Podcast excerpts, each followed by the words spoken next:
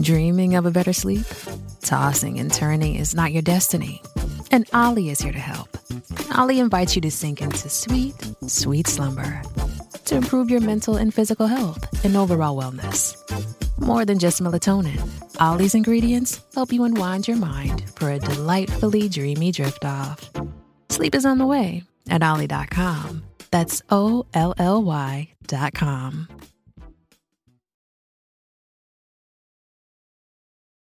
Welcome to Business in Heels podcast, the podcast that inspires and educates women in business globally to succeed. Now, over to your host, Anne Marie Cross. Welcome to another episode of Business in Heels podcast. Now, my guest today says we live in a world of duality and infinite possibilities. You get to decide what you receive. Joining me on today's show is Karen Chaston. Karen, she is the co author of the Chaston Center. She is an international best selling author. She's an international speaker, a life coach who specializes in loss. She's also a former CFO and CPA. Now, Karen's first-hand experience assisted the Chaston Center in creating programs which demonstrate the correlations between loss, people, and all areas of our lives. Now, when individuals embrace these concepts, they'll easily be able to move beyond any kind of loss and create a better everyday life. Now, when companies embrace these concepts, they get to unlock the people and profits connection, providing tangible solutions that will help them to make the best possible product offer the best possible customer experience and build the strongest possible company. Now, specifically on today's show, Karen is going to share how to assist your employees to rock up each and every day present and productive. She's going to talk about the benefits from valuing employees, customers, as well as shareholders as equal stakeholders, as well as three must have insights to ensure that your people, your purpose, and your profits are thriving. Welcome to the show, Karen. Thank you, Anne Marie. So good to see you again. And to yeah, absolutely. Cannot wait to dive into each of these three key things because I know from speaking to many organizations, these are the things that they're discussing around the boardroom table.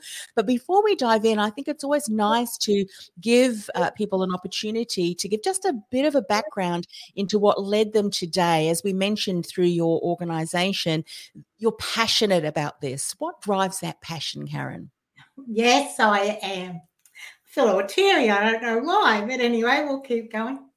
Mainly because when I was a CFO of a publicly listed company, I did not value my people. I did not value the organization, like the people in the organization, as much as what I should have. You know, as an, as the CFO, obviously I was a CPA. I understood profits, but I didn't understand people. And it was through my journey after leaving my corporate life, which you know you explained in the beginning, I really started to w- dive into loss. And there are over 40 different kinds of loss events that can affect all of our lives. And when you know that, you begin to understand people more from a level of what's happened to you to make you who you are today, because we are the sum of all of our past experiences, as opposed to saying, What's wrong with you? You know, why don't you get this? Why don't you do this? Why don't you act like that? Why can't you be this person?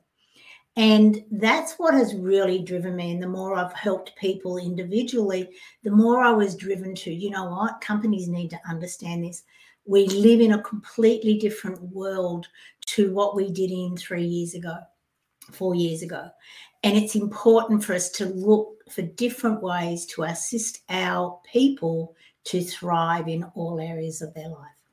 Yes, I love how you've um, shared that because so many businesses are navigating not only this new work, uh, the world of work, but also their people. And as you mentioned, people are so important. It's one of your greatest assets because without people in your business, and we're talking all about not just your team, but also your customers, stakeholders, shareholders, everyone, um, unless they're being supported in the best way possible, they're not going to be able to show up in the best way possible possible. And uh, productivity and, and performance certainly will be impacted too. So let's talk about how to assist, how do we support our employees in being able to rock up each and every day, present and productive? Well, the first of all, and you've sort of touched on it, thank you, Anne Marie, is to value them as your greatest asset. And it is a mind shift because, especially when you look at a P&L, you can see employee costs as an expense. You know, so it's draining from the um, from your profit. Whereas if you just have that mindset shift and you start to look at them as an asset, and if we had them on the balance sheet as an asset, we would then tend to look at that way. And how do we look after our assets? Let's look at a piece of machinery. Not that I'm classing people as a piece of machinery, but it's a good analogy to have a look at it. You know, if we have a piece of machinery that is producing most of our revenue, what do we do? We maintain it. We give it downtime. We make sure it's always in tip top condition. We find out what's wrong with it if there's this one little part that's not working. Whereas with our people, we expect them to rock up every morning and just bring their professional self into the workplace. Just leave all the rest of you at the door and just pick it up when you leave at the end of the day. Now, in the Chaston Model Centre, our wellness wheel, our all areas of life, have nine areas of life, which come under four pillars. So when you're asking them just to bring their professional self, you're actually asking them to leave 89% of themselves at the door. So are you wondering why they're rocking up, disconnected, not really living and loving themselves, and not really committed to where the company is at the moment and where they're going and their strategies and their goals, all of those sort of things. So that's where the first step is to really value them as your greatest asset. Mm. I was listening to a podcast the other day, Karen, and one particular leader was talking about the importance of having meetings with your team members. And why I share that is because, yes, valuing is so important, a mindset shift. But I'd imagine that a leader who's listening or watching this might say, yeah, but Karen, then, okay, if I value them and I can recognize that there's something going on, how do I approach this? With a team member. Can you share some insights around this? Because how we do that, I think, can either enhance the relationship and lead to open dialogue or possibly not.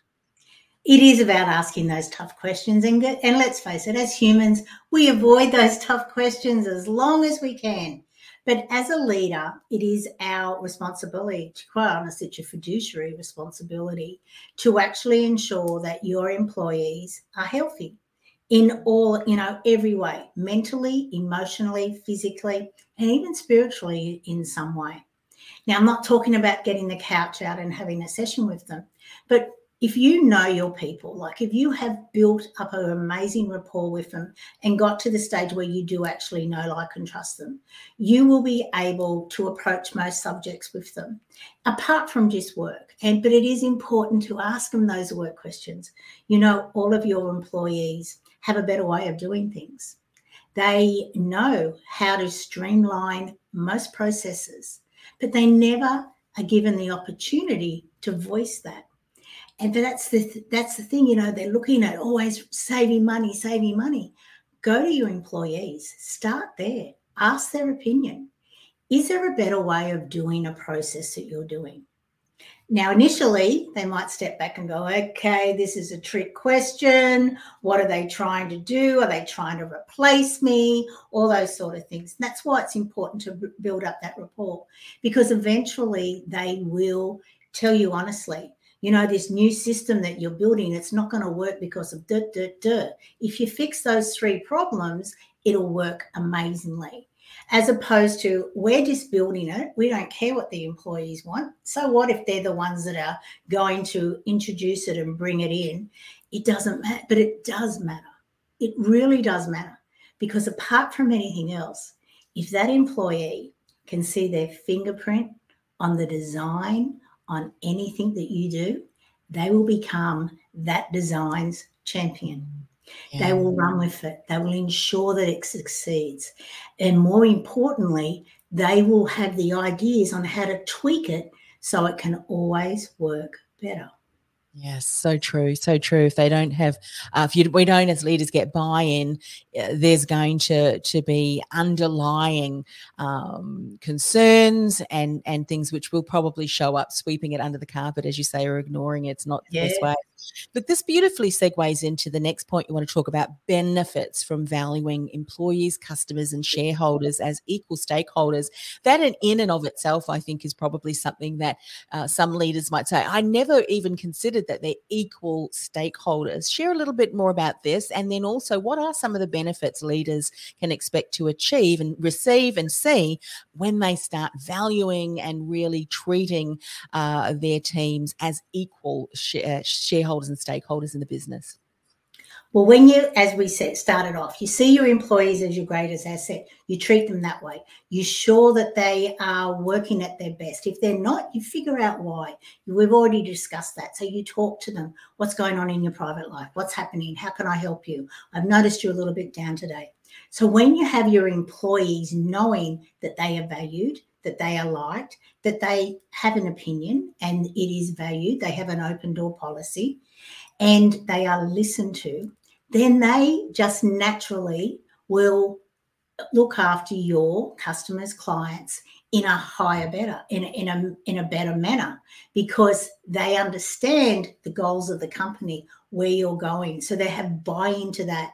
Then your customers can clearly see that your employees love working for you, that you are making a difference and you do care about them, which means that you care about them as customers or clients, which then naturally feeds into the customers, clients, and suppliers all recommending this company because they are making a difference. They do value their employees. They, you know, they're a, a they're making a difference in their communities because their employees are looked after, which means their home life is all flowing.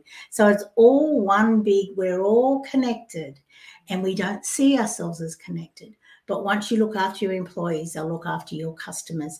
And then the customers will also refer more people to you. The suppliers will come in. You're not you're not really screwing them and making sure that you know they can't survive. You understand all of that which then naturally flows to more profits which makes the shareholders and all of the investment people a lot more happy. And it is that flow of energy the flow of time the flow of movement the flow of everyone looking at a better way of doing things which leads to more profits, as opposed to a way that a lot of companies are working.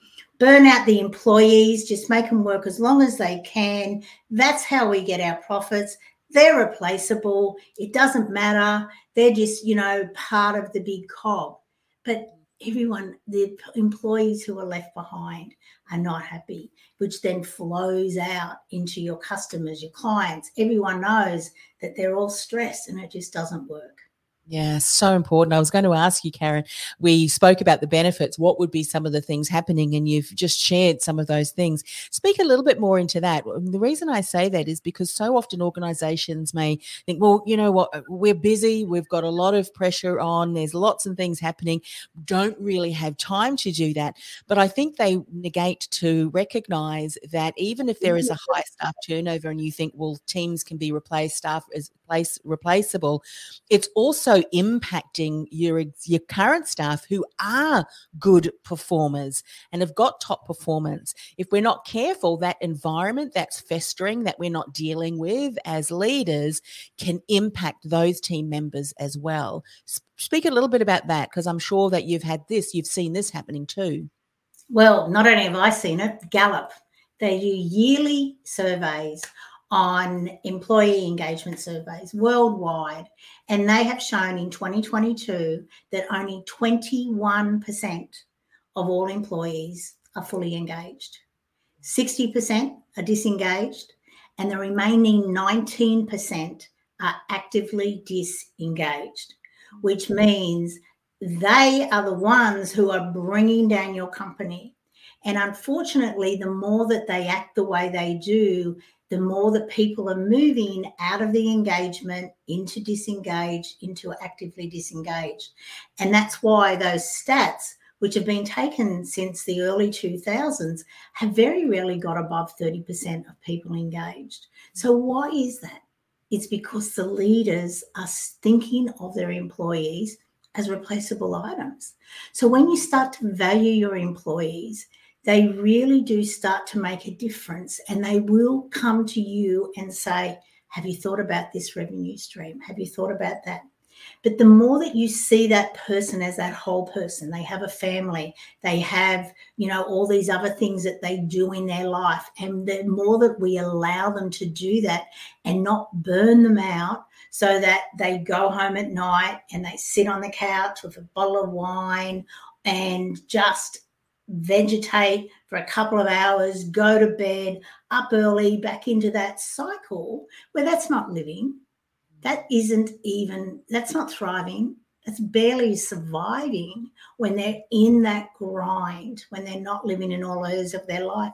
There was a book that came out i think it was around 2014 and it was called the four hour workday or the five five hour workday i think it was and he this um, guy stephen Aarstol he um, he had a company in america that made um, which made paddleboards. Mm. And he found that he got his employees to work for five hours every day. He found that the best was from 8 to 1, 8 a.m. to 1 p.m. And that was the norm. Every now and then you'd have to work more. But he, before he started, he said, right, you have to figure out how you can do your job in five hours a day. Just employ whatever um, resources you need to be able to get it done. Occasionally, you may have to work longer, but that's going to be the norm. And he said, We're doing it for six months. And if it doesn't work, we will go back to the way we were working before. So it's in your interest to find ways to make it work. And what he found, and it's still going on today, these five hour workday, because what he found that when their employees were invested, like he didn't reduce their salary, he actually um, he kept the salaries the same. He actually gave the all of the employees ten percent shareholding to be divided amongst them.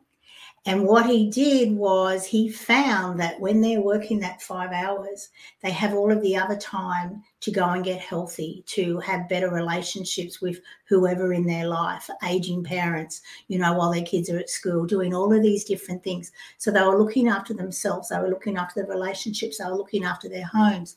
And what he found was they actually ended up working for him 24 7 because in their mind, they were always creating better ways to do their job, to ensure that they could continue to have this lifestyle of working hard in those five hours. And to be quite honest, most workplaces, they may be there for 10, 12 hours, but they're only working hard for that five hours yes. because we are humans. So he it was really smart. And I've always been amazed that so many companies have not looked at this yes. because he found that from 8 to 11, uh, 8 to 1, the, and the 11 a.m. was the peak performance. So they would cut meetings down, they would cut everything down so that they ensured that everyone was at their desk from 11 to 1. No one ate lunch before then because when you eat lunch, your productivity goes down because you're digesting. So it really was amazing research. And I've got shivers telling you about it, Anne-Marie, because it's important in the day that we live in now that we actually help businesses to understand that their employees are their greatest asset. And the more you look after them and the more that they live in every single area of their life, mm-hmm. the more that they will achieve for you and become your champion, which will naturally increase your profits. Yeah. And at the end of the day, That's isn't that what we're in business? Oh, absolutely. And I can so see how that is so what you've just shared with that book, and we'll make sure that we put that in the show notes as well. I mean, if I look at my productivity, it is very much earlier in the morning and yeah. it's in the afternoon that you see that your energy wanes. And that's why a lot of um, productivity coaches will say we'll do some of those other tasks during you know the afternoon when you don't have to be on you don't have to focus and, and have your mind working really well. But i love the way that this um, leader has really implemented that well. It's incredible isn't it? When we have a finite amount of time how efficient we become and all of the outdated things that really don't matter just get left. Yeah Really you think about it when you're about to go on holidays. How much stuff do you get done the couple of days before you're about to go on a month's holiday or whatever? Exactly. It's incredible. Like, this can take me five minutes or it can take me an hour which direction that's brilliant. Look you promised to share with us uh, the three must have insights to ensure that your people your purpose and profits are thriving. What you've just shared that insight in and of itself as well what, what you else you've shared today is certainly wonderful insights. But what are these three things we need to be aware of? Well, it's the three factors that are in the People and Profits Connection program, which I love to share with companies. And the first factor is the U factor. You have to know, like, and trust you. You have to know who you are in all areas of your life. You have to be healthy in all areas of your life. And more importantly, you have to know where you're going. And you have to know what is required to close that gap from where you are today to where you're going, and close that gap and close that gap and close that gap so that you can become the person that you want to be. It's all about you. You are the only person you're going to spend your entire life with. There is no one else you spend 24 7 with. So if you don't know yourself and you don't like yourself, there is a bit of an issue. And when you start to really focus on that and know that you matter and you are important, amazing things happen in your life. And you start to go up that vibrational scale where you really do come into love, joy, happiness, fulfillment, and meaning, which is amazing. The second factor is the know, like, and trust factor. It's not a marketing ploy. It's all about getting to know, like, and trust all of the people in your life. So, we're going to talk about the workplace, understanding everyone from the janitor to the chairman of the board, being able to approach them with whatever idea, knowing that they will listen to what you have to say, knowing that they will value what you have to say, and knowing that collaboration and coming together is the best way for everyone to come forward. But it's really important. You have to know yourself first, and then you get to know everyone else. And when you can see and start to value what everyone does in the organization and how it all fits together, you start to really create that team dynamic workplace. Because most people, I don't know what they do, I don't know why they're paying them so much. But when you seek to understand, you can go, oh, wow, wow, I cannot believe how much they do. Yes. And so it gets rid of all of that, where everyone starts to have each other's back instead of attacking each other's back. And then the last um, factor, the third factor, is the resilience factor. And this is when, when you know what to do, when adversity or you know something unplanned comes into your life, you don't go down. Like you might go down for a little while, but you don't go down for a long time because you know the way to move forward. And it's learning how to be resilient and that things will happen in your life. That, you know, we live in a world of duality. We have negative and positive. We have ups and downs. We have loss and love. And we cannot always be in one or the other.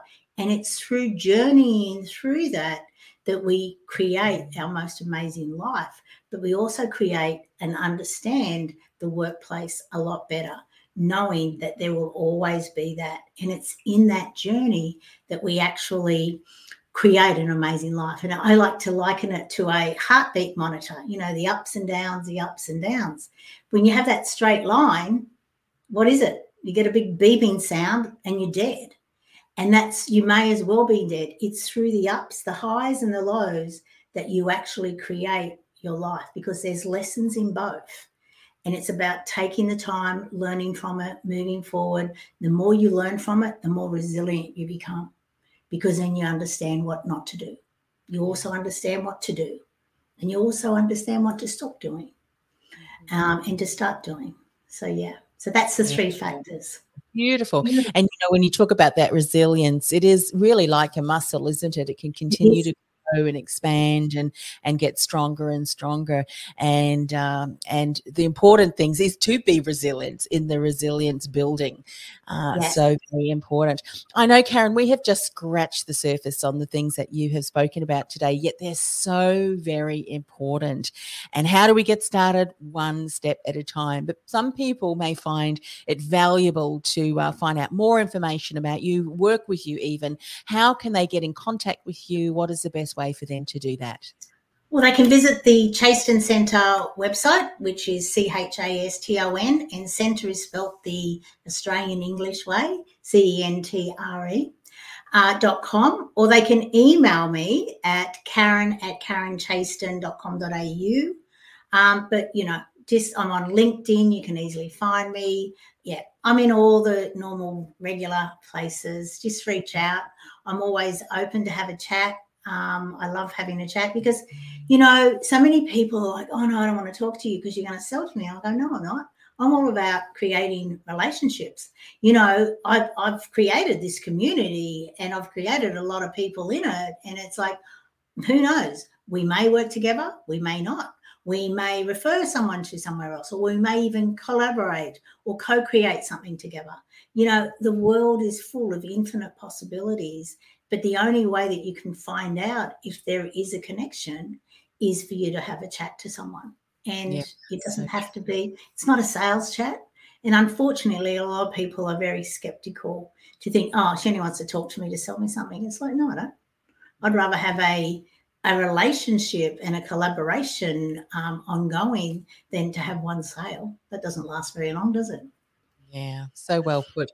And uh, we'll, we'll, of course, finish with the way that we started today's show. And it's a reminder that we do live, and you've said this a couple of times, we do live in a world of duality and infinite possibilities. You get to decide what you receive. So, if as, as a leader, you're thinking about your current organization and all of the things that uh, could be better, is possible, we need to have the the thinking around well what is the mindset that we're telling ourselves that there are troubles that our team isn't working well for us and so forth?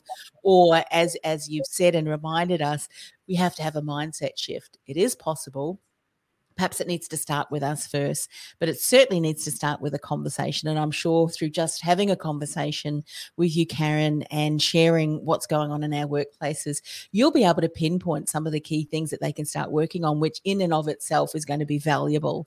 And, um, you know, you can't take that step forward on that path towards more profits, more purpose. You're thriving workplace unless you start taking uh, those steps. So, thank you once again for coming on the show and sharing valuable insights, which are just so important for every single workplace today.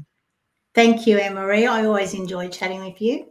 And um, yeah thank you. Thank you.